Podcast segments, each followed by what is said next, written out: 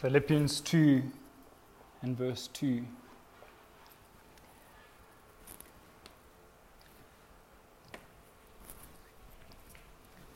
Philippians 2, verse 2 says, Fulfill my joy by being like minded, having the same love, being of one accord, of one mind. Verse 1 starts off like this Therefore, if there's any consolation in Christ, other translations say, if there's any fellowship in Christ, if any comfort of love, if any fellowship of the Holy Spirit, if any affection and mercy. Then, verse 2 Fulfill my joy by being like minded, having the same love, being of one accord, of one mind. Father, may you be pleased to reveal yourself some more as we look at your most holy word. Thank you, God, that these words, these texts, are not just words on a page. They're not dead, but they are alive. Because you, my King, are alive. So we believe that in faith. And we ask you, Holy Spirit, to continue to have your way with us. In Jesus' mighty and strong name. Amen.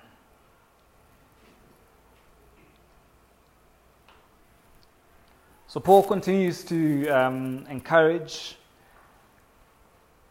his uh, friends in Philippi. In the first part of this verse, Paul appealed to unity through like mindedness and love.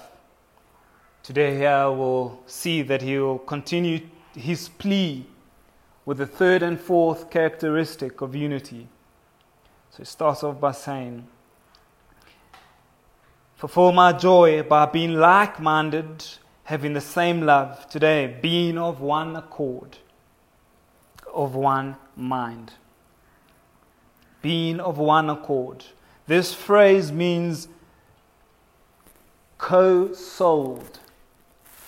It's two souls walking together, two souls in alignment. This is unity of sentiment, a unity of life and love, which is what we experience, what we are called to experience as His children. As we worship Him, as we walk together, He calls us to walk in unity. As two souls, as two lovers, as it were, walking along together in agreement. Christians, you and I should have souls that are in harmony. I just love how Jesus works, how He just comes and blesses us with His presence and His Spirit. And as we worship Him, so He is glorified.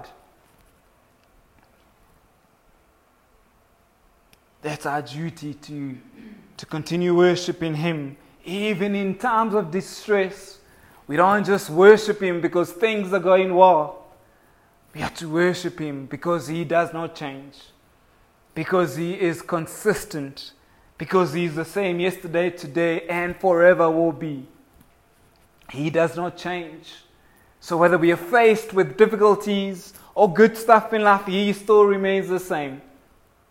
And that gives us confidence as His children here on earth to worship Him regardless.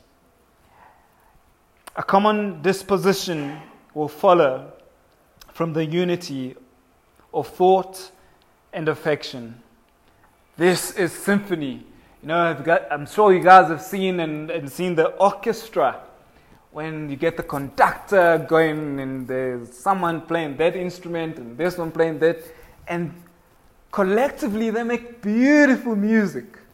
I'm sure even those who don't really appreciate and understand how music works will probably sit there and just be found in awe because there's harmony when the instruments are combined a piano, guitar, drum, violin, and all sorts of lovely stuff. It's a symphony. The, the spiritual life, the Christian life, should actually look like a, like a symphony.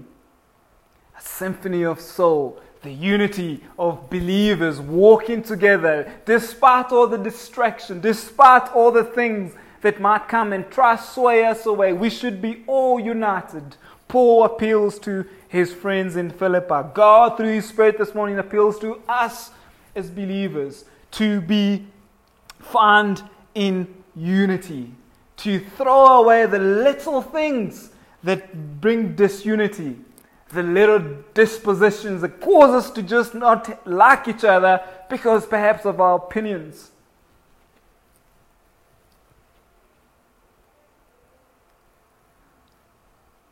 Uh, understand that if, um, um, if a note is struck by the piano, correct me, musicians, if I am incorrect here, the same note will answer when in key with another instrument. So the piano with a note that agrees with the drum or the, the guitar uh, will agree with each other. And because they agree with each other, it comes out with beautiful music.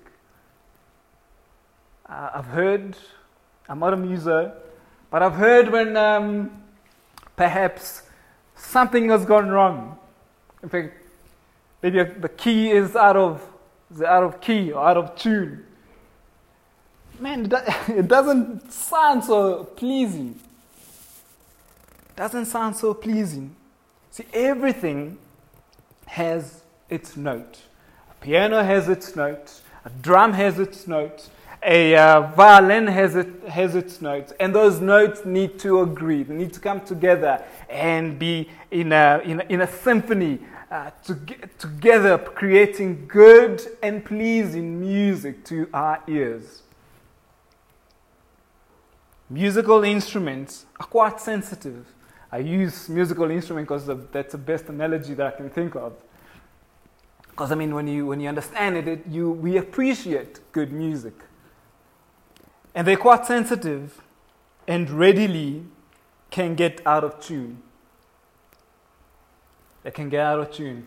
My wife is a piano teacher, and uh, she'll often, or not often, every now and again, she will tell me, My piano is out of tune. I need to get the, the, the, the the, the professionals, someone to come and tune it. And then she will be playing. I'm like, I don't hear it being out of tune. And she's like, It's out of tune. Um, and I would imagine if she played w- with other pianos, with other instruments, and her piano was out of tune, it will bring like some sort of um, misalignment. It won't be good music.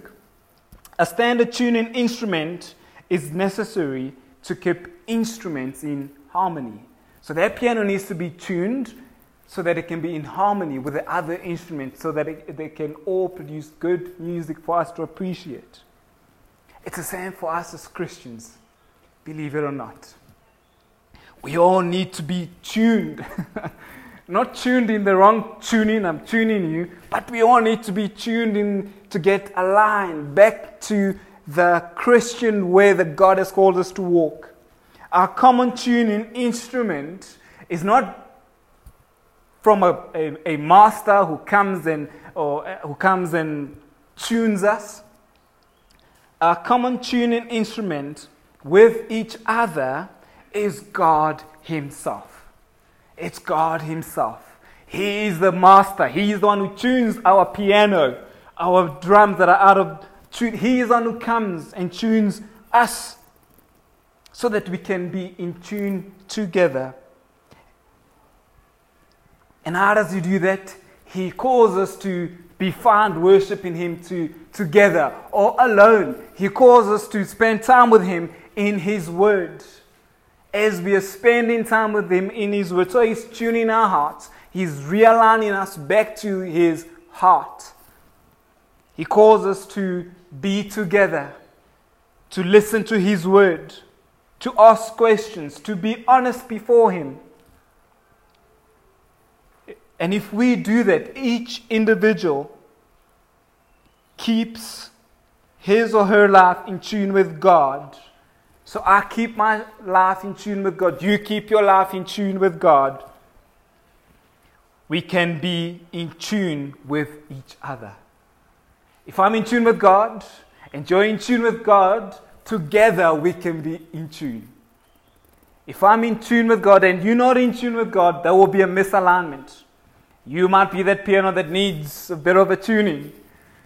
Or I might be that. Our responsibility and the key that we need to uh, realize is that we need to spend time with God through reading His most holy word. Through reading His most holy word. And this morning He reminds us of, of the story about Martha, Mary and Martha as I said earlier. Martha was busy preparing, preparing, getting things in order, and there's time for that. But she found that to be more important than actually sitting at the feet of Jesus. Is that you this morning? Do you find your work, be it in, in um, ministry as it were, or work, work, said vocation. Vocation is the word, not vacation. Vocation. Do you find that to be more important? Or do you find time? Do you make time to spend with the King of Kings and the, the Lord of Lords? Do you sometimes make time? Because remember, something is always calling us out, something is always attacking our time or taking our time we have to make a decision what are we going to give into? Time into our work, it's a good thing, it's a noble thing, it provides and all the rest. Time, perhaps even with our family, it's a good thing, it, it bonds and all those things. But time with the Father alone is far more valuable, far more precious than all these other things. And all these other things He's given to us, hasn't He?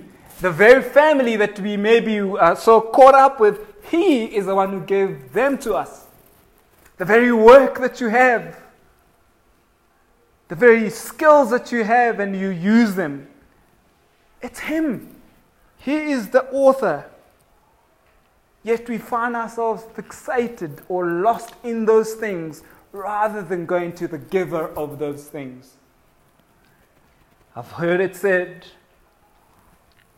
that we are not to, we should not be um, chasing after miracles. We shouldn't be chasing after um, healings and all these amazing things that we need. Actually, what we need to be chasing after is Jesus Christ. And as we chase after Him, so these things might happen. And when they do, man, you just, your faith grows. Your faith grows. So we need to be tuned by God Himself. We need to make time, and it's the most difficult thing. I know. I know. I work. I got a family, beautiful family. I have responsibilities. I, I, I, am privileged to be a part of this church and work in this church. So time, there's always things pulling between my time. There's always, there's always this tug of war, as it were, which one's to win? But I have to consciously make a decision. I am going to set time aside and be found at the feet of Jesus. I'm going to set time. It's hard. It's hard when everyone is sleeping and you wake up and go spend time with Him. When you just want to sleep. Or the soccer is on and you can hear things are happening and you want to go watch the soccer. But you know that you need to go spend time with. And it's not out of legalistic being. God doesn't say if you don't do that, or I didn't see you spending time with me, or I didn't see you reading my word, or you read my word but you only read one verse. He doesn't say that. He just says, My son, my daughter, all I desire is for you to spend time with me. It's for you to spend time with me. However that looks like, it doesn't matter. He just wants your heart. If you go sit at his feet and worship him with one song, with your, your instrument is out of tune, he still loves that.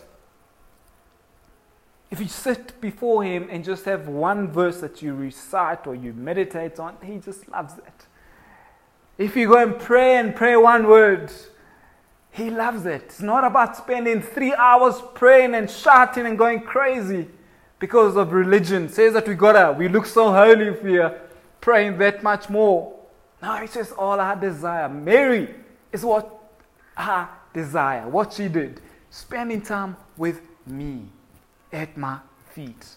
And as you do that, I will tune you. I will realign my heart with, or your heart with my heart. That cannot happen outside of spending time with God. By miracle, it can. God can come and do whatever He needs to do. He is the master of it all. He owns the whole universe. But He calls us. Remember, God does not uh, force Himself on us, He does not interfere with our free will. It's hard for me to even understand that. The giver of life, the giver of your life does not interfere with your life. he does not. He allows you to make that decision. So all these things clatter when the, the tune is not there. When you are aligned with Him, this discord will become lost in the orchestra of glorious praise to God. All these other things that are calling our, our time, those things will fade away. And as we just worship our King, they will fade away and he will receive his glory. This is what he desires. This is what he calls us uh, to do as his children. He's given you life, and he says, I've given you life today. Today you decide. You decide. You either choose life or death. It's you, not him, you. By choosing life is choosing to be with him, choosing to engage with him, choosing to draw from him.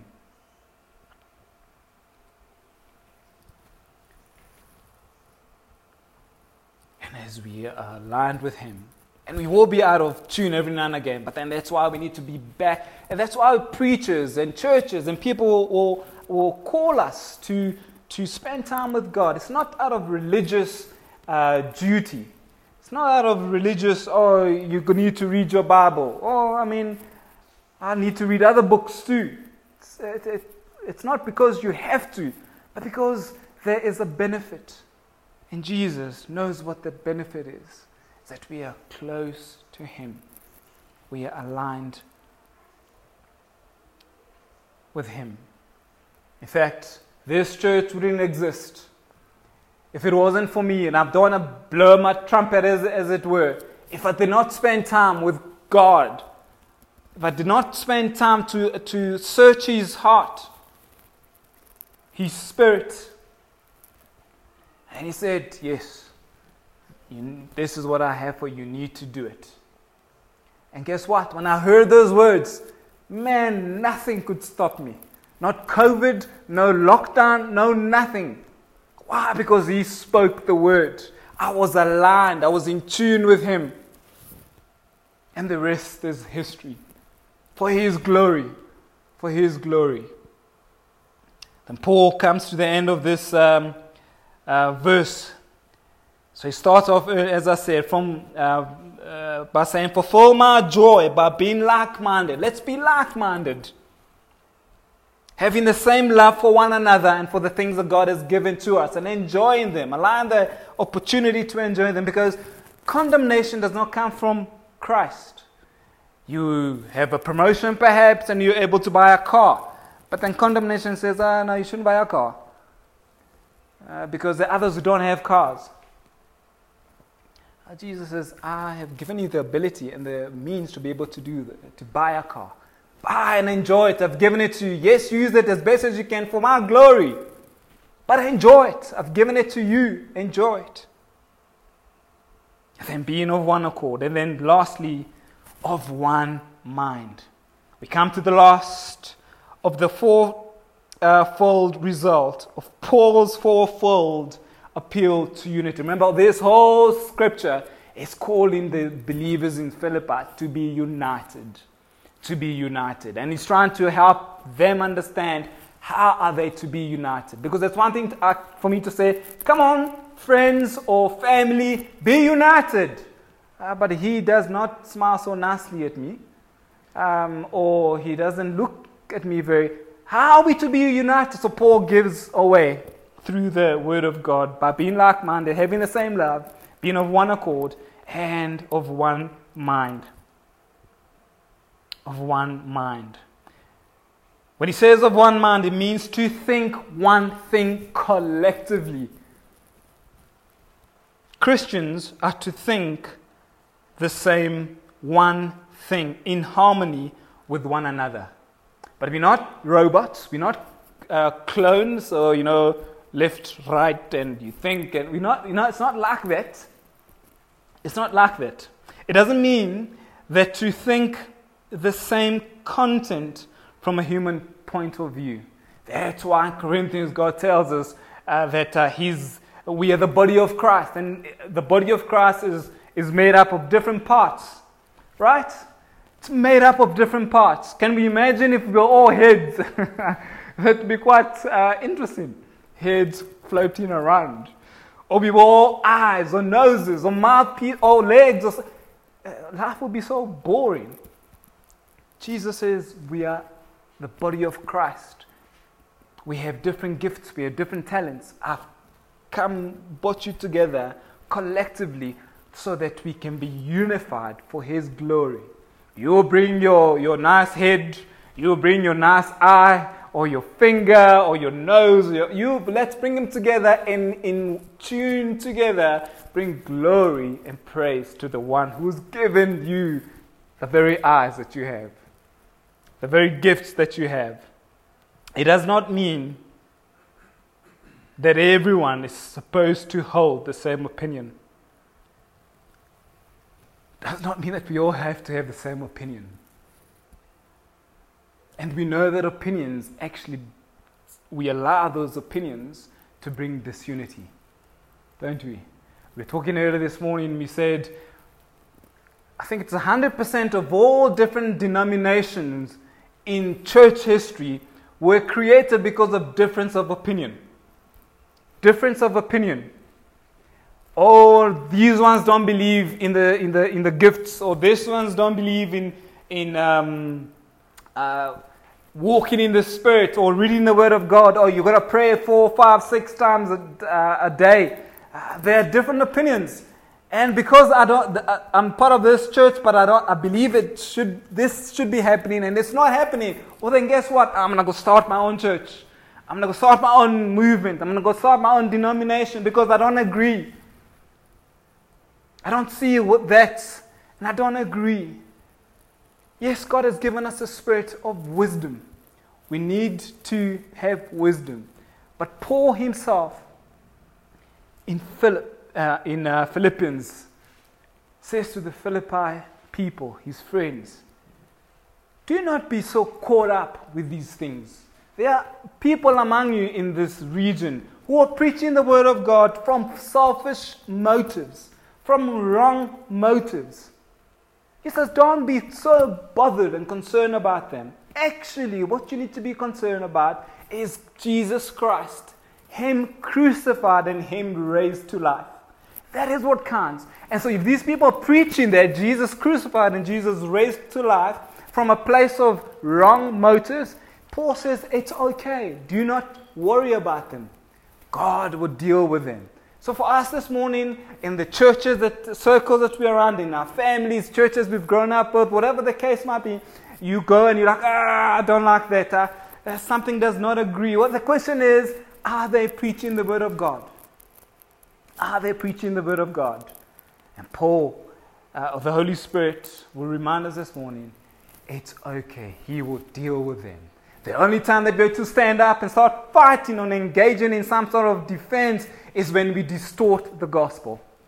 When the gospel is distorted, I mean, he says that in, in Galatians that he calls fire from heaven to curse, to fall down on those who distort the gospel. So, why do we get so caught up with these things ourselves today? Or that denomination does not do the way things are supposed to be done. Okay, is, are they preaching the word of God? Are people getting saved? Are people moving forward? Yes. Well, then leave them alone. In fact, what we ought to do is to pray for them. Pray for them that the work of God will continue. If there are things that need to be opened up, eyes need to be opened up, we pray that their eyes will be opened up and God will reveal His, his uh, truth. Revelation will come to, to pass. Why? Because He is concerned about His gospel. And He's given you and I the task, the awesome privilege to do that. And it's not just one person standing in, in front of the pulpit on a Sunday, it's an everyday thing. It's an everyday thing. At work, in our marriages, wherever we find ourselves, there are choices every day that we have to make. And for each choice, there's a consequence. That consequence is um, up to you and I. Today, I give you the words of life. Choose life or death. You decide. Today you have a choice to sin or not. Sin and you reap the consequences of that sin. Choose not to sin and you reap the consequences of not sinning.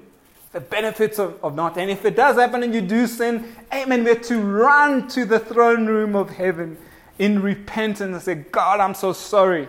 I have messed up. He says, It's okay, my daughter. It's okay, my son. I have already forgiven you. There's no condemnation. Oh, you're Christian, but you talk like that. The enemy comes and says, How can you think like that? Condemnation. Jesus says, You're mine. I forgave you before you even did that. Messes with my head.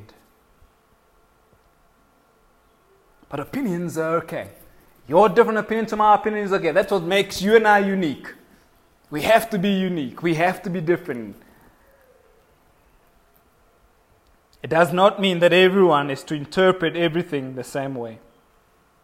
This means that we are to think as Christ thinks.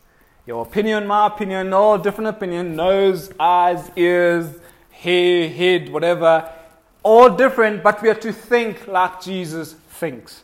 That is what makes us um, united. That's what makes us in one accord. That's what tunes us, puts a music into a symphony. That is what we, we ought to do. Um, after all, we have the mind of Christ. As 1 Corinthians 2:16 tells us. It says, "For who has known the mind of the Lord that he may instruct him?" Who? Who has known the mind of the Lord? But we Christians have the mind of Christ. Do you believe that? that this morning you have the mind of Christ in you. That's a powerful tool to actually believe in. That you have the mind of Christ. You, got, you remember those um, wristbands that were so popular, I don't know how many years ago? What would Jesus do? Remember those? Uh, man, there was a time when they were just everywhere. Every second person, uh, every first person in the Christian world had them. What would Jesus do? And um, the idea of the wristbands was good and is still good. What would Jesus do? But it is impossible for the man who's not regenerated, the man who does not know God, to do that which Jesus would do, to know what to do. What would Jesus do in this situation? It's impossible for a man who does not know Christ. Paul quotes that um, Isaiah 40, verse 13, that scripture. He quotes it from Isaiah. For who has known the mind of the Lord that he should instruct him? But we, Christian friends and family, we have the mind of Christ. Who of us is in a position to criticize God? that's, a, that's, a, that's a deep question, isn't it? Who of you here have the, the, the a position to criticize God? Who? Things have gone wrong in your life, in your understanding. You criticize God. Do you have the right? Do you have the means? Can you? Who can understand God's secrets? Job. Remember the story of Job? Man, he went through all sorts. But even in the beginning, God said to the devil, Have you considered my son? Have you considered him? That's a privilege. That's a privilege that God would say that of Job. Have you considered him? Go, but do not touch his soul. That's a privilege. Has God spoken that over you? Has he, has he said, Have you considered my daughter? Have you considered my son? And then these things happen, life happens, and then we start to criticize God. Yet we don't understand the secret things of God. And later in Job, I think it's in Job uh, chapter 40, God answers after the discourse between the, Job and his friends. And, Job, and God says to him, Who are you? Where were you when I created the universe? When I've uh, uh, put the, the, the bounds between ocean and earth? Where were you? And the same would be for us today. Whatever you're going through, I do not take it lightly. There might be difficulties, and I know there probably are difficulties. But the question I have is who are you, or where were you when God created everything? When you do not understand what's going on, do you have the right to question God? No one has the right because God is above it all. We don't understand. I don't understand why things happen the way they do. But I do know one thing that God remains the same. He remains good, He remains faithful. And some of the answers that I'm looking for, I will not get them in this life. But it's okay because this life is temporary anyway. But one day I will, I will understand. And I don't even think some of those answers that I'm looking for will be so worth my efforts. When I get to heaven, it will be just so glorious that I'll just be found lost in His presence. So God would ask us, Who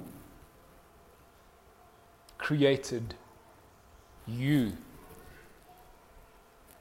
Who brought you into this earth? The enemy will say to you, ah, you were born out of wedlock, or you're, bo- you're a mistake, or this and that.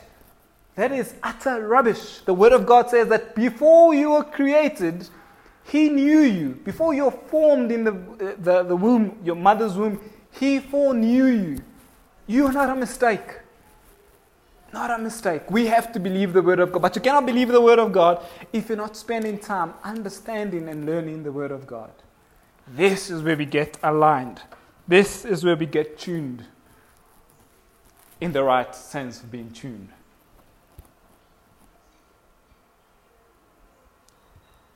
So, you know, one among the clever people of this world, the pe- clever, clever people of this world, the great philosophers that we know of or read about, no one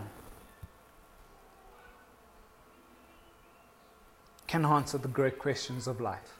They've come with all sorts of ideas. We've studied, we've learned, but those don't hold any weight. But for you, my brothers and sisters, you Christian, you have some sort of understanding. You have the ability to understand something. Why do I say that? Well, because He you and I have been given the Holy Spirit. We've been given the Holy Spirit. He knows God's way of salvation. We know God's way of salvation. You cannot explain to an unbeliever salvation is through one man, Jesus Christ. You just repent, confess Him as Lord um, of your life, and you're saved. It makes absolutely no sense. But unless the Holy Spirit is in you and opening up your mind, it won't make any sense.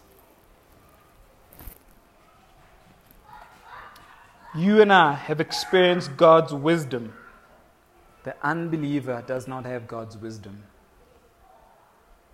You and I have the mind of Jesus Christ regarding the things of God. So, what would Jesus do? Only the Christian can actually answer that. What would Jesus do? Only the Christian can answer that. No, no, no philosopher, no unregenerated mind can answer that. They can try, but they cannot answer truly what would Jesus do. This is why Jesus, as I said earlier on, acknowledged Mary's action, the way she served him by sitting at his feet, versus Martha trying to get things in order, trying to get prepare the house, make the house, make sure that it's neat, it's clean, the projector is going, the, the words are right, this is the, uh, the, the preacher's ready. We we just so busy, busy. Mary just sat at the feet of the Father and just received and just enjoyed the presence of Jesus Christ, which is what we are called to do. So, for us as Christians, we should have harmony of souls with each other. I say harmony of souls. Not um, identical, I think like you think, or you think like I think, but there should be some harmony of our souls. Why? Because we have the mind of Jesus Christ. We have the mind of Jesus Christ. The content of our thinking should be the same as the Lord Jesus because we have His mind. We have His mind.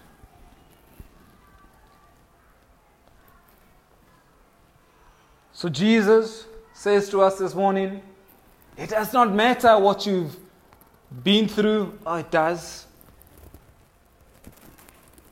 But he's saying to you this morning, just sit at my feet. Just be found at my feet. Just make time for me. Just make time for me. All I want is to be with you. All and and often we will go to him as Christians, who of us have been serving him for a long time, and we want a download. We got questions from A to, to Z, and we want answers. Can I encourage us that when you go to Christ, you make time for Him, if He says nothing, if He doesn't answer any of your questions, will you still be found at His feet? Will you, be, will you still be found at His feet? And one of the best ways, if you're hearing nothing because we want to hear something, you'll hear something through the, His Word. Look at His promises. Look at what He says about you. If you're feeling down and you're uh, less than, look at His Word. It says, I created you. I knew you. Before I, you were formed, before I formed the earth, I knew you. I had you in mind. Then He says, actually, before I, um, I put everything together, before I brought you onto this earth, I had good works prepared for you. Why do we wonder that we are, uh, why do we think we less than when the Word of God says differently? So, my encouragement this morning, my dear family, is let's make time to be found at the feet, the feet of Jesus however that looks like. It does not matter. Let's make time. And when you make time, do not go to Christ with all these expectations, worldly expectations. I want to hear. Just go spend time with Him. Just go spend time with Him and allow Him to work and bring you into alignment with His heart because there's no ways that we're able to understand the mind of God but for the Holy Spirit who searches the mind of God and testifies to us. Father, thank you that your word is alive, that you care so much for us, God, that you would remind us of the truth of your word, that you don't desire, Lord, our works. You've given us works which we are grateful for. And maybe you maybe do those works, Lord, to, with, with a, a uh, mindset that wants to bring glory to you, God. But Lord, you desire time with us. Time with us, Lord.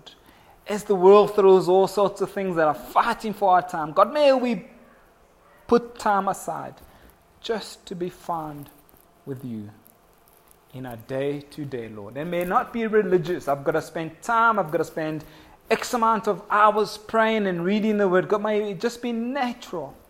Natural. While we're driving, while we're sitting, while wherever. God, I love you. Here I am. I thank you for the truth that you spoke in your Word over my life. Thank you for the promises that you have for me. I speak them into life. Speak them. Speak them into life. I I thank you, Lord, that you're the same yesterday, today, and forever. Thank you, Lord, that you're loving, that you're just, that your mercy never ends. They are new every day. I thank you, Lord, for your genuine love for me. In Jesus' strong and mighty name I pray.